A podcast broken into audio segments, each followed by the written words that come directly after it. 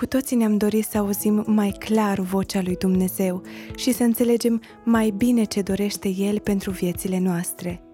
Iar astfel de dorințe sunt benefice, în special după ce am înțeles că suntem absolut dependenți de harul Lui, care de la începutul călătoriei noastre și până vom ajunge în cer, ne va fi sprijin.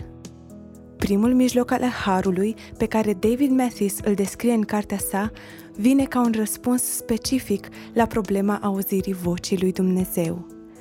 Cuvântul lui Dumnezeu, Biblia, este modul în care el se exprimă pe sine într-un mod puternic și plin de autoritate.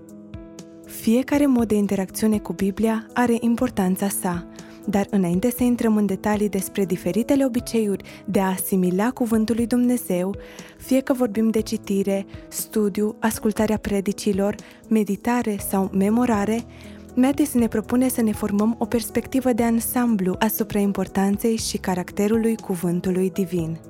Realitatea de la care pornim este că Dumnezeu vorbește și se exprimă pe sine prin cuvânt, și acesta este atât de profund, bogat și de plin, încât nu este doar personal, ci este o persoană, Isus Hristos.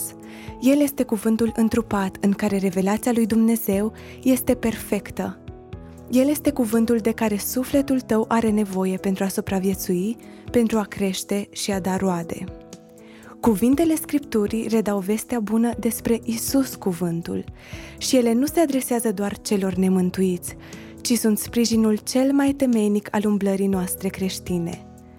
John Piper exprimă foarte coerent acest adevăr. El spune, să auzi cuvântul Evangheliei și să ți-l predici ție e strategia centrală a oricărui păcătos în lupta pentru bucurie.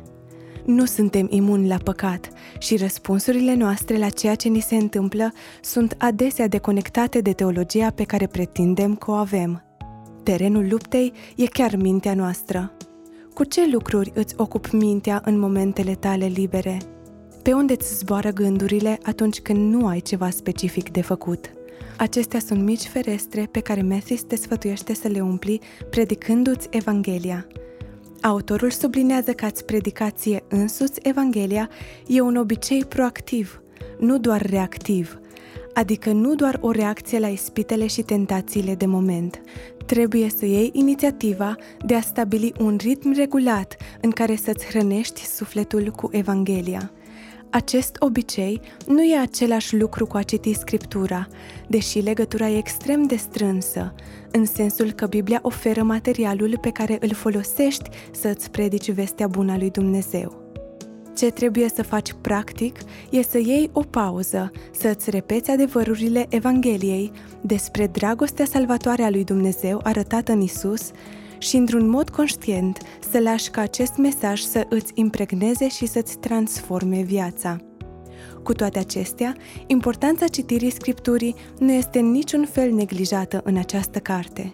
Din potrivă, este pus accentul pe întreaga Biblie ca revelația de sine a lui Dumnezeu, inspirată și infailibilă. Fără Biblie în întregimea ei, se pierde Evanghelia autentică, cunoașterea reală a lui Dumnezeu și a Fiului Său.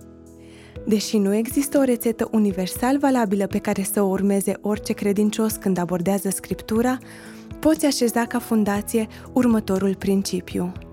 Dezvoltă acele obiceiuri care să graviteze în jurul cuvântului întrupat, Isus, pe baza mesajului Evangheliei, prin intermediul cuvântului scris, Biblia.